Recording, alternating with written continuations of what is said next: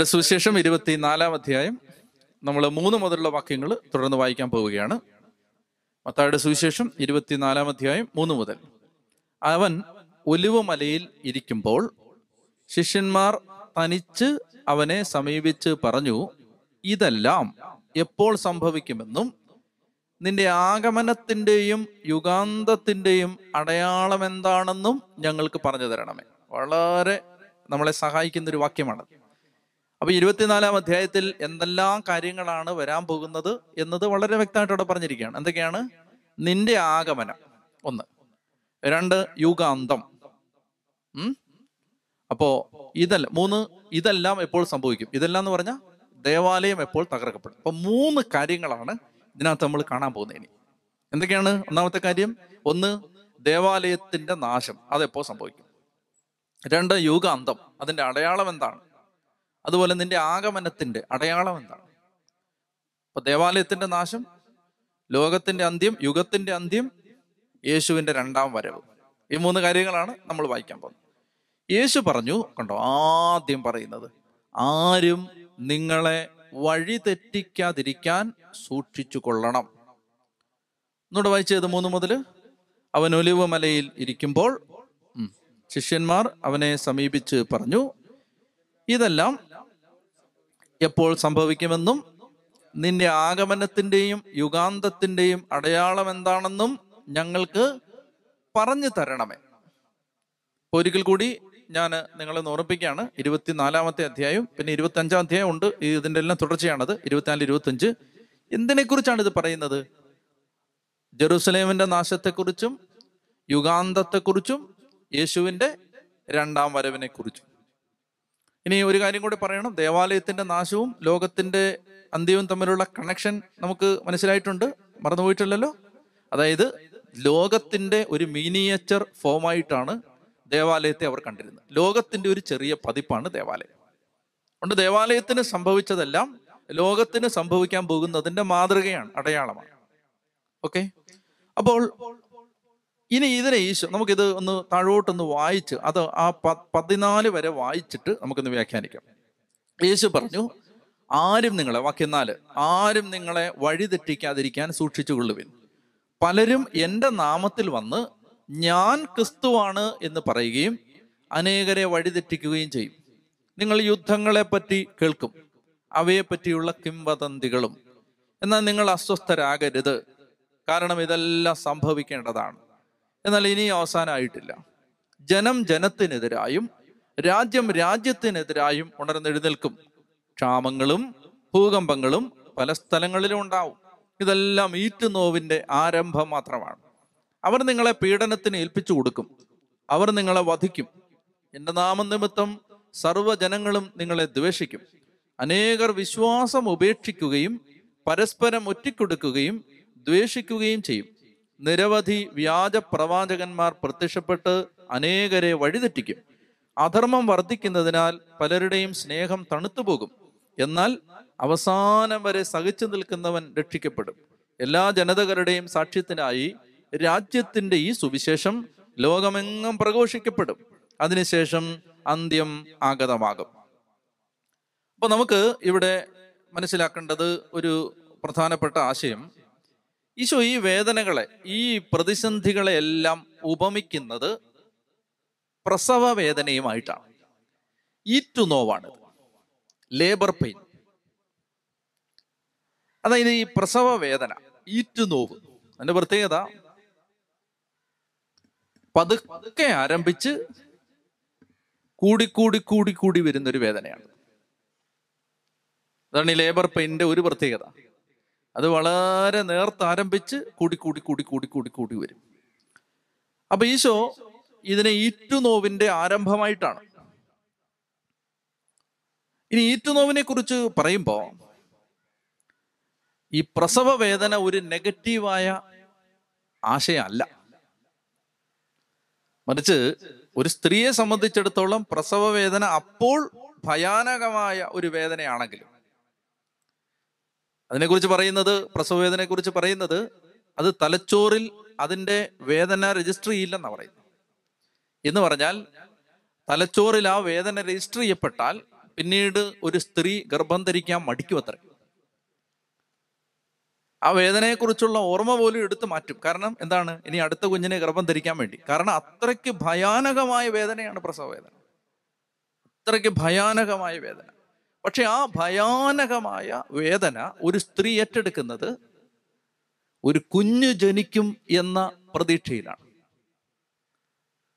അപ്പൊ ആ മഹാവേദനയ്ക്ക് ശേഷം ഒരു പുതിയ പിറവി ഉണ്ടാവും അതുകൊണ്ട് നമ്മൾ ഈ പറയുന്ന കാര്യങ്ങളെല്ലാം തന്നെ നമ്മളെ പ്രയാസപ്പെടുത്തുന്ന കാര്യങ്ങളാണ് നമ്മൾ ചിന്തിക്കാൻ പോകുന്നത്.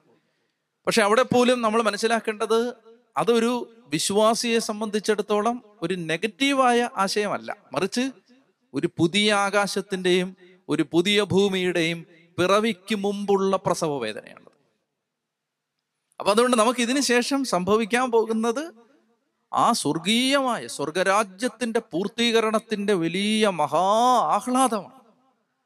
അതുകൊണ്ട് നമ്മെ സംബന്ധിച്ചിടത്തോളം ഇത് ഒരു നമ്മളിത് വായിക്കുമ്പോൾ നമ്മൾ നിരാശയോടല്ല ഇത് വായിക്കേണ്ടത്. ഒരു സ്ത്രീ തനിക്ക് പിറക്കാൻ പോകുന്ന കുഞ്ഞിനെ കുറിച്ച് ചിന്തിച്ചുകൊണ്ട് പ്രസവ വേദന മറക്കുന്നത് പോലെയാണ് വിശ്വാസികൾ ഈ മഹാവേദനകളെ ഏറ്റെടുക്കാൻ പോകുന്നത്. ഇനി ഞാൻ മറ്റൊരു കാര്യം നമുക്ക് ഈ അതായത് ഞാൻ പറഞ്ഞു വന്നത് ഇപ്പൊ പറഞ്ഞത് ഈ വേദനകളെല്ലാം ഇനി സംഭവിക്കാൻ പോകുന്ന ഒരു പുതിയ പിറവി ആ വേദനകളെല്ലാം മറക്കാൻ നമ്മളെ സഹായിക്കും. അപ്പൊ രണ്ടാം വരവിന് ഒരു സന്തോഷമുണ്ട്. അപ്പൊ നമ്മൾ ഈ രണ്ടാം വരവിനെ കുറിച്ച് പറയുമ്പോഴെല്ലാം ഒരുപക്ഷെ നമ്മുടെ ഉള്ളിൽ വരുന്നത് ഭയമാവാം. സത്യത്തിൽ വിശ്വാസി യേശുവിന്റെ രണ്ടാം വരവിനെ ഭയക്കേണ്ടതില്ല.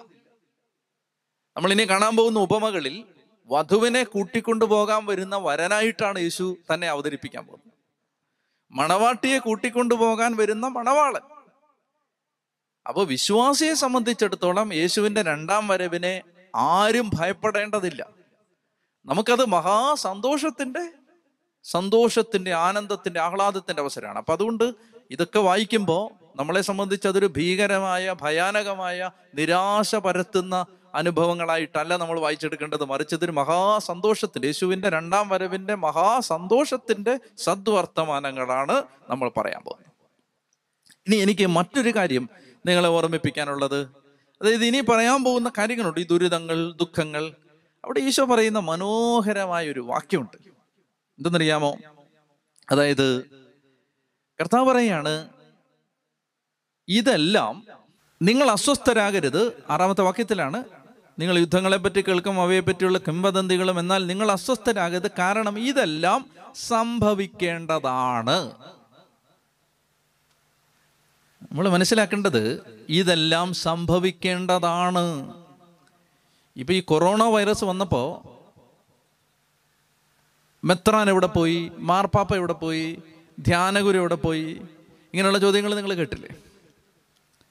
അതായത് ദുരിതങ്ങൾ വരുമ്പോൾ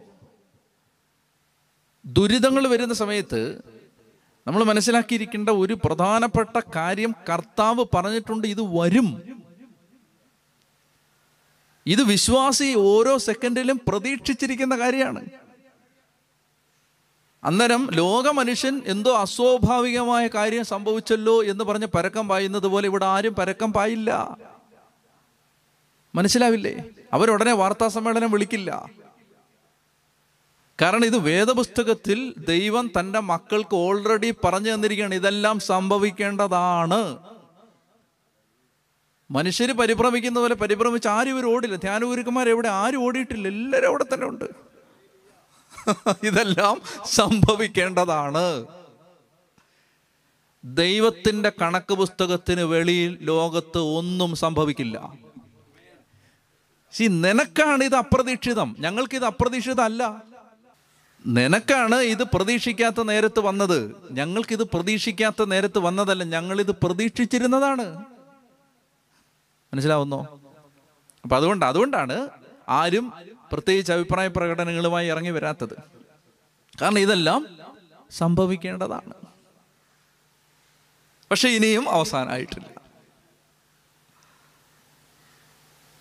അപ്പൊ ഈറ്റുനോവ് മനസ്സിലാവുന്നുണ്ടോ ഞാൻ പറയുന്നൊക്കെ ഈറ്റുനോവിന്റെ ആരംഭം. അപ്പൊ നമ്മൾ ഈ ആദ്യത്തെ മൂന്ന് മുതൽ പതിനാല് വരെയുള്ള വാക്യങ്ങൾ ഈറ്റുനോവിന്റെ ആരംഭമാണ്. ഈ പ്രസവ വേദന തുടങ്ങുന്ന സമയത്ത് ഉണ്ടാവുന്ന പ്രയാസങ്ങളാണ് ഈ പറയാൻ പോകുന്നത്. ആരംഭം. കണ്ടോ? അത് ശരിക്കും മനസ്സിലാക്കണം. പ്രസവ വേദന എന്ന് പറഞ്ഞാൽ പതുക്കെ തുടങ്ങി തുടങ്ങി തുടങ്ങി തുടങ്ങി തുടങ്ങി തുടങ്ങി ഭയങ്കര വേദനയാവും. ആരംഭം മാത്രമാണിത്. നാടൻ ഭാഷ പറഞ്ഞാൽ വടിവെട്ടാൻ പോയിട്ടേ ഉള്ളൂ.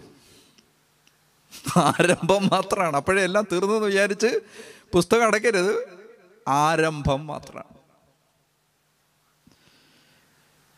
അപ്പൊ ഈറ്റുനോവിന്റെ ആദ്യ ലക്ഷണങ്ങൾ. പ്രസവ വേദനയുടെ ആദ്യത്തെ ഘട്ടം. അതാണ് ഈ ആദ്യത്തെ ഭാഗം. നമുക്കൊന്നുകൂടെ വായിച്ചാലോ? നാലാമത്തെ വാക്യം യേശു പറഞ്ഞു ആരും നിങ്ങളെ വഴിതെറ്റിക്കാതിരിക്കാൻ സൂക്ഷിച്ചുകൊള്ളുവിൻ. പലരും എന്റെ നാമത്തിൽ വന്ന് ഞാൻ ക്രിസ്തുവാണെന്ന് പറയുകയും അനേകരെ വഴിതെറ്റിക്കുകയും ചെയ്യും. നിങ്ങൾ യുദ്ധങ്ങളെ പറ്റി കേൾക്കും. അവയെപ്പറ്റിയുള്ള കിംവദന്തികളും. എന്നാൽ നിങ്ങൾ അസ്വസ്ഥരാകരുത്. കാരണം ഇതെല്ലാം സംഭവിക്കേണ്ടതാണ്. എന്നാൽ ഇനിയും അവസാനമായിട്ടില്ല. ജനം ജനത്തിനെതിരായും രാജ്യം രാജ്യത്തിനെതിരായും ഉണർന്നെഴുന്നേൽക്കും. ക്ഷാമങ്ങളും ഭൂകമ്പങ്ങളും പല സ്ഥലങ്ങളിലും ഉണ്ടാകും. ഇതെല്ലാം ഈറ്റുനോവിന്റെ ആരംഭം മാത്രമാണ്. അവർ നിങ്ങളെ പീഡനത്തിന് ഏൽപ്പിച്ചു കൊടുക്കും. അവർ നിങ്ങളെ വധിക്കും. എന്റെ നാമനിമിത്തം സർവജനങ്ങളും നിങ്ങളെ ദ്വേഷിക്കും. അനേകർ വിശ്വാസം ഉപേക്ഷിക്കുകയും പരസ്പരം ഒറ്റിക്കൊടുക്കുകയും ദ്വേഷിക്കുകയും ചെയ്യും.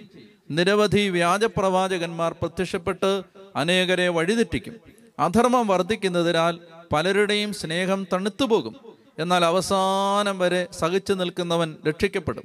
എല്ലാ ജനതകളുടെയും സാക്ഷ്യത്തിനായി രാജ്യത്തിന്റെ ഈ സുവിശേഷം ലോകമെങ്ങും പ്രഘോഷിക്കപ്പെടും. അതിനുശേഷം അന്ത്യം ആഗതമാകും. അപ്പൊ ഈറ്റുനോവിന്റെ ആരംഭഘട്ടത്തിൽ മൂന്ന് തരം ദുരിതങ്ങൾ ഉണ്ടാവും. നമ്മൾ ഈ വായിച്ച ഭാഗത്തിന്റെ ഒരു സമ്മറി ഞാൻ പറയാം മൂന്ന് തരം ദുരിതങ്ങൾ. ത്രീ ടൈപ്പ് ഓഫ് ഈവിൾ മൂന്ന് തരം ദുരന്തങ്ങളാണ്. ഒന്ന് ആത്മീയ തിന്മകൾ. രണ്ട് ധാർമ്മിക തിന്മകൾ. മൂന്ന് പ്രകൃതി ദുരന്തങ്ങൾ. ഈ മൂന്ന് കാര്യങ്ങളാണ് ഈശോ ഇവിടെ സംസാരിക്കുക ഈറ്റുനോവിന്റെ ആരംഭത്തിൽ ഉണ്ടാകാൻ പോകുന്ന മൂന്ന് പ്രധാനപ്പെട്ട സംഭവങ്ങൾ മൂന്ന് കാറ്റഗറി. ഒന്നാമത്തേത് ഏതാണ് ആത്മീയ തിന്മകൾ സ്പിരിച്വൽ ഈവിൾ രണ്ടാമത്തേത് ധാർമ്മിക തിന്മകൾ മോറൽ ഈവിൾ മൂന്നാമത്തേത് പ്രകൃതി ദുരന്തങ്ങൾ നാച്ചുറൽ ഈവിൾ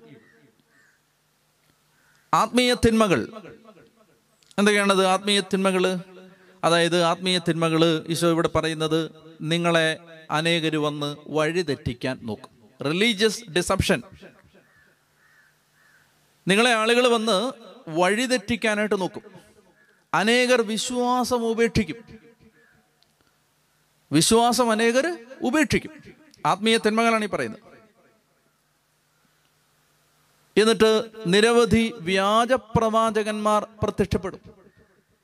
ഇനി നമ്മൾ അടുത്ത ഭാഗത്തേക്ക് വായിക്കുമ്പോൾ അവിടെ കാണും ക്രിസ്തു ഇവിടെ ക്രിസ്തു മുറിക്കുള്ളിലുണ്ട് മലയിലുണ്ട് എന്നൊക്കെ പറഞ്ഞ് ആളുകൾ വരും.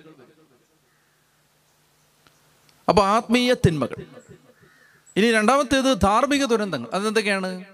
യുദ്ധങ്ങൾ കലഹങ്ങൾ അതുപോലെ പരസ്പരം ആളുകൾ ഒറ്റിക്കൊടുക്കും. മനുഷ്യന്റെ ധാർമ്മിക ജീവിതത്തിലെ ദുരന്തങ്ങൾ ദുരിതങ്ങൾ തിന്മകൾ അതെന്തൊക്കെയാണ് ഇവിടെ ഈശോ പറയുന്നത്?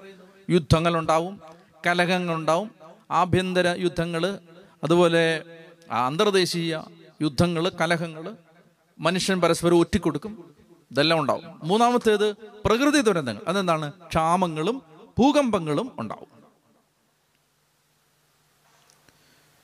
ഇപ്പോൾ മറന്നു പോകരുത് ദേവാലയത്തിന്റെ നാശത്തിന് മുന്നോടിയായും യുഗാന്ത്യത്തിന് മുന്നോടിയായും ഇത് സംഭവിക്കും. അങ്ങനെ സംഭവിച്ചിട്ടുണ്ട്. ഇപ്പോൾ ഉദാഹരണത്തിന് വഴിതെറ്റിക്കാനായിട്ട് ആളുകൾ വന്നിട്ടുണ്ട്. അപ്പസ്തോല പ്രവർത്തനം അഞ്ചാമത്തെ അധ്യായത്തിൽ വേഗം ഒന്ന് വായിച്ചു അപ്പസ്തോല പ്രവർത്തനം അഞ്ചാമത്തെ അധ്യായം മുപ്പത്തിയഞ്ച് മുപ്പത്തിയേഴ് വാക്യങ്ങളിൽ നമ്മൾ കാണുന്ന ഒരു ചിന്ത ഈ മുപ്പത്തി അഞ്ച് അനന്തരം അവൻ പറഞ്ഞു ഇസ്രായേൽ ജനങ്ങളെ ഈ മനുഷ്യരോട് എന്ത് ചെയ്യാമെന്ന് തീരുമാനിക്കുന്നത് സൂക്ഷിച്ചു വേണം. കുറേ നാളുകൾക്ക് മുമ്പ് താൻ ഒരു വലിയവനാണെന്ന ഭാവത്തിൽ തെവൂദാസ് രംഗപ്രവേശം ചെയ്തു. ഏകദേശം നാനൂറ് പേർ അവന്റെ കൂടെ ചേർന്നു. എന്നാൽ അവൻ വധിക്കപ്പെടുകയും അവന്റെ അനുയായികൾ ചിതറുകയും നാമാവശേഷമാവുകയും ചെയ്തു.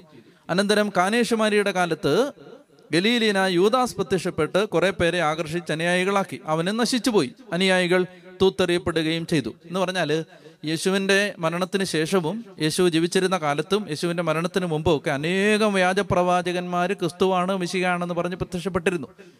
ദേവാലയ നാശത്തിന് മുമ്പും അങ്ങനെ സംഭവിച്ചിരുന്നു. അനേകർ ഇവരെ വഴിതെറ്റിക്കാൻ വ്യാജപ്രവാചകന്മാർ പ്രത്യക്ഷപ്പെട്ടിരുന്നു. അതുപോലെ തന്നെ യുദ്ധങ്ങൾ ദുരിതങ്ങളൊക്കെ ഈ സമയത്ത് ഉണ്ടായിട്ടുണ്ട്. എന്ന് വെച്ചാൽ ഈ സമയത്ത് പ്രകൃതി ദുരന്തങ്ങൾ സോറി യുദ്ധങ്ങൾ ഉണ്ടായിട്ടുണ്ട് എ ഡി അറുപത്തി ആറിൽ യഹൂദന്മാർ റോമൻ പട്ട റോമൻ ഭരണാധികാരികൾക്കെതിരെ കലാപം ആസൂത്രണം ചെയ്തു അഴിച്ചുവിട്ടു. എ ഡി അറുപത്തി എട്ടിൽ എ ഡി അറുപത്തി ആറിൽ അതുപോലെ തന്നെ ഈ കാലഘട്ടത്തിലാണ് എ ഡി അറുപത്തെട്ട് അറുപത്തൊമ്പത് കാലത്താണ് റോമൻ സാമ്രാജ്യത്തിനകത്ത് തന്നെ ആഭ്യന്തര കലഹങ്ങളും സിവിൽ വാറുകളും ഉണ്ടാവാൻ തുടങ്ങി. അപ്പൊ ഈശോ പറഞ്ഞ ഈ ലക്ഷണങ്ങൾ എ ഡി എഴുപതിന് മുമ്പ് സംഭവിച്ചു. പിന്നീട് പ്രകൃതി ദുരന്തങ്ങൾ ക്ഷാമങ്ങൾ ഭൂകമ്പങ്ങൾ. നമ്മൾ ജെറുസലേമിൽ ഉണ്ടായ വലിയൊരു ക്ഷാമത്തെക്കുറിച്ച് അപ്പസ്തോല പ്രവർത്തനത്തിൽ സൂചനയുണ്ട്. ജെറുസലേമിനുണ്ടായ വലിയൊരു ക്ഷാമത്തെക്കുറിച്ച്. അതുകൊണ്ടാണ് മക്കധോനിയയിലും മക്കായിയായാലും കോറിന്തിലും ഒക്കെയുള്ള ജനങ്ങളിൽ നിന്ന് സഹായം സ്വീകരിച്ച പൗലുസ്ലീഗ ജെറുസലേമിലെ പാവപ്പെട്ടവർ കൊണ്ടുവന്ന് കൊടുക്കുന്ന ആ കാലത്താണ്. അപ്പോൾ ക്ഷാമങ്ങൾ. ഇതെല്ലാം ഈ ദേവാലയ നാശത്തോടനുബന്ധിച്ചുണ്ടായിട്ടുണ്ട്. ഇനി യുഗാന്ത്യത്തിലും ഇത് തന്നെ സംഭവിക്കാം. അപ്പോ ഇവിടെ നമ്മൾ ഈ ഭാഗത്ത് കണ്ടത് മൂന്ന് തരം ഡിസപ്ഷൻ മനസ്സിലാവുന്നുണ്ടല്ലോ കൂടുതൽ വിശദീകരിക്കേണ്ട ആവശ്യമില്ലത് അപ്പോൾ ഒന്നാമത്തേത് ആത്മീയ ലോകത്ത് ആത്മീയ മണ്ഡലത്തിൽ ഉണ്ടാവുന്ന തിന്മകൾ. വിശ്വാസം ഉപേക്ഷിക്കും വ്യാജപ്രവാചകം വ്യാജപ്രബോധനങ്ങൾ പ്രത്യക്ഷപ്പെടും. അനേകരെ വഴിതെറ്റിക്കാനായിട്ട് വരും. പിന്നീട് ഉണ്ടാവുന്നത് ധാർമ്മികമായി യുദ്ധങ്ങൾ ഒറ്റിക്കൊടുക്കൽ ഇതെല്ലാം സംഭവിക്കും. പിന്നീടുണ്ടാവുന്നത് പ്രകൃതി ദുരന്തങ്ങൾ ക്ഷാമങ്ങളും ഭൂകമ്പങ്ങളും ഉണ്ടാവും. അപ്പോൾ ഇനി അതിനുശേഷം കർത്താവ് പറയുകയാണ് അധർമ്മം വർദ്ധിക്കുന്നതിനാൽ പലരുടെയും സ്നേഹം തണുത്തു പോകും ഈ തിന്മ കൂടിക്കൂടി വരുന്നതനുസരിച്ച് യേശുവിനോടുള്ള സ്നേഹം കുറഞ്ഞു കുറഞ്ഞു കുറഞ്ഞു കുറഞ്ഞു വരും. പാപം വർദ്ധിക്കുന്നതിനനുസരിച്ച് സ്നേഹം കുറഞ്ഞു കുറഞ്ഞു കുറഞ്ഞു വരും. എന്നാൽ അവസാനം വരെ സഹിച്ചു നിൽക്കുന്നവൻ രക്ഷിക്കപ്പെടും. എന്ന് പറഞ്ഞാൽ അവസാനം വരെ എന്ന് പറഞ്ഞാൽ എന്നാണ്? ഈ പീഡനം ആരംഭിച്ച് തീരുന്നത് വരെ സഹിച്ചു നിൽക്കണം. ഈ പറഞ്ഞ വിധത്തിലുള്ള പല വ്യാധികളും പല പീഡകളും ഉണ്ടാവും. അപ്പൊ ഈ കാലഘട്ടം ഇതിനെക്കുറിച്ചൊക്കെ പല അഭിപ്രായങ്ങൾ പലരും പറയുന്നുണ്ട്. ഈശോ പറയുന്നത് ഇത്ര മാത്രമേ ഉള്ളൂ. അതായത് കർത്താവ് ഇവിടെ ഈ ഭാഗത്ത് പറയുന്നത് ആ ദിവസങ്ങൾ പരിമിതപ്പെടുത്തിയിട്ടുണ്ട്. തിരഞ്ഞെടുക്കപ്പെട്ടവരെ പ്രതി. എന്ന് പറഞ്ഞാൽ അതൊരു ചെറിയ കാലഘട്ടമാണ്. ഈ ഒരു മഹാപീഡനത്തിന്റെ കാലഘട്ടം ഒരു ചെറിയ കാലഘട്ടമാണ്. അപ്പൊ അതുകൊണ്ട് തിരഞ്ഞെടുക്കപ്പെട്ടവരെ പ്രതി ദൈവം അത് പരിമിതപ്പെടുത്തിയിട്ടുണ്ട്. അപ്പോൾ ആ അത് ഈ ഈ പറയുന്ന ലക്ഷണങ്ങൾ തുടങ്ങി പ്രസവ വേദന അതിന്റെ മൂർധന്യാവസ്ഥയിലെത്തി പ്രസവം ഉണ്ടാവുന്നത് വരെ പിടിച്ചു നിൽക്കുന്നവൻ രക്ഷപ്പെടും. പതിനാലാമത്തെ വാക്യം എല്ലാ ജനതകളുടെയും സാക്ഷ്യത്തിനായി രാജ്യത്തിന്റെ ഈ സുവിശേഷം ലോകമെങ്ങും പ്രസംഗിക്കപ്പെടും. ജെറുസലേമിന്റെ അന്നത്തെ പശ്ചാത്തലത്തിൽ ലോകമെങ്ങും എന്നുദ്ദേശിക്കുന്നത് റോമൻ സാമ്രാജ്യത്തിന്റെ അകത്ത് മുഴുവൻ. അങ്ങനെയാണ്. അന്നത്തെ പശ്ചാത്തലത്തിൽ യുഗാന്ത്യവുമായി ബന്ധപ്പെട്ട ചിന്തയിൽ നമ്മൾ ഇന്ന് കാണുന്ന നമ്മുടെ ഈ വിസിബിൾ ഈ ലോകത്തിന്റെ എല്ലാ ഭാഗത്തും എല്ലാ ഭൂഖണ്ഡങ്ങളിലും. യേശുവിനെ കുറിച്ചുള്ള യേശുവിന്റെ സുവിശേഷത്തെക്കുറിച്ചുള്ള യേശുവിലൂടെയുള്ള രക്ഷയെക്കുറിച്ചുള്ള സുവിശേഷം പ്രഘോഷിക്കപ്പെടും. ഇപ്പം നമ്മൾ കാണുന്നുണ്ട് ഈ എ ഡി എഴുപതിന് മുമ്പ് തന്നെ റോമൻ സാമ്രാജ്യത്തിലെ എല്ലാ പട്ടണങ്ങളിലും വിശുദ്ധ പൗലോസിന്റെയും ശിലാസിന്റെയും എല്ലാ നേതൃത്വത്തിൽ സുവിശേഷം പ്രസംഗിക്കപ്പെട്ട് കഴിഞ്ഞിരുന്നു. ദേവാലയ നാശം സംഭവിക്കുന്നത് എ ഡി എഴുപതിന് മുമ്പ് തന്നെ റോമൻ സാമ്രാജ്യത്തിലെ എല്ലാ ഇടങ്ങളിലും സുവിശേഷം എത്തിയിരുന്നു. കണ്ട അന്ന് അത് സംഭവിച്ചു. ഇനി യുഗാന്ത്യത്തിന് മുമ്പും ലോകത്തിന്റെ എല്ലാ ഭാഗത്തും സുവിശേഷം പ്രഘോഷിക്കപ്പെടും. എല്ലാ ജനതകളുടെയും സാക്ഷ്യത്തിനായി രാജ്യത്തിന്റെ ഈ സുവിശേഷം ലോകമെങ്ങും പ്രസംഗിക്കപ്പെടും. അതിനുശേഷം അന്ത്യം ആഗതമാകും.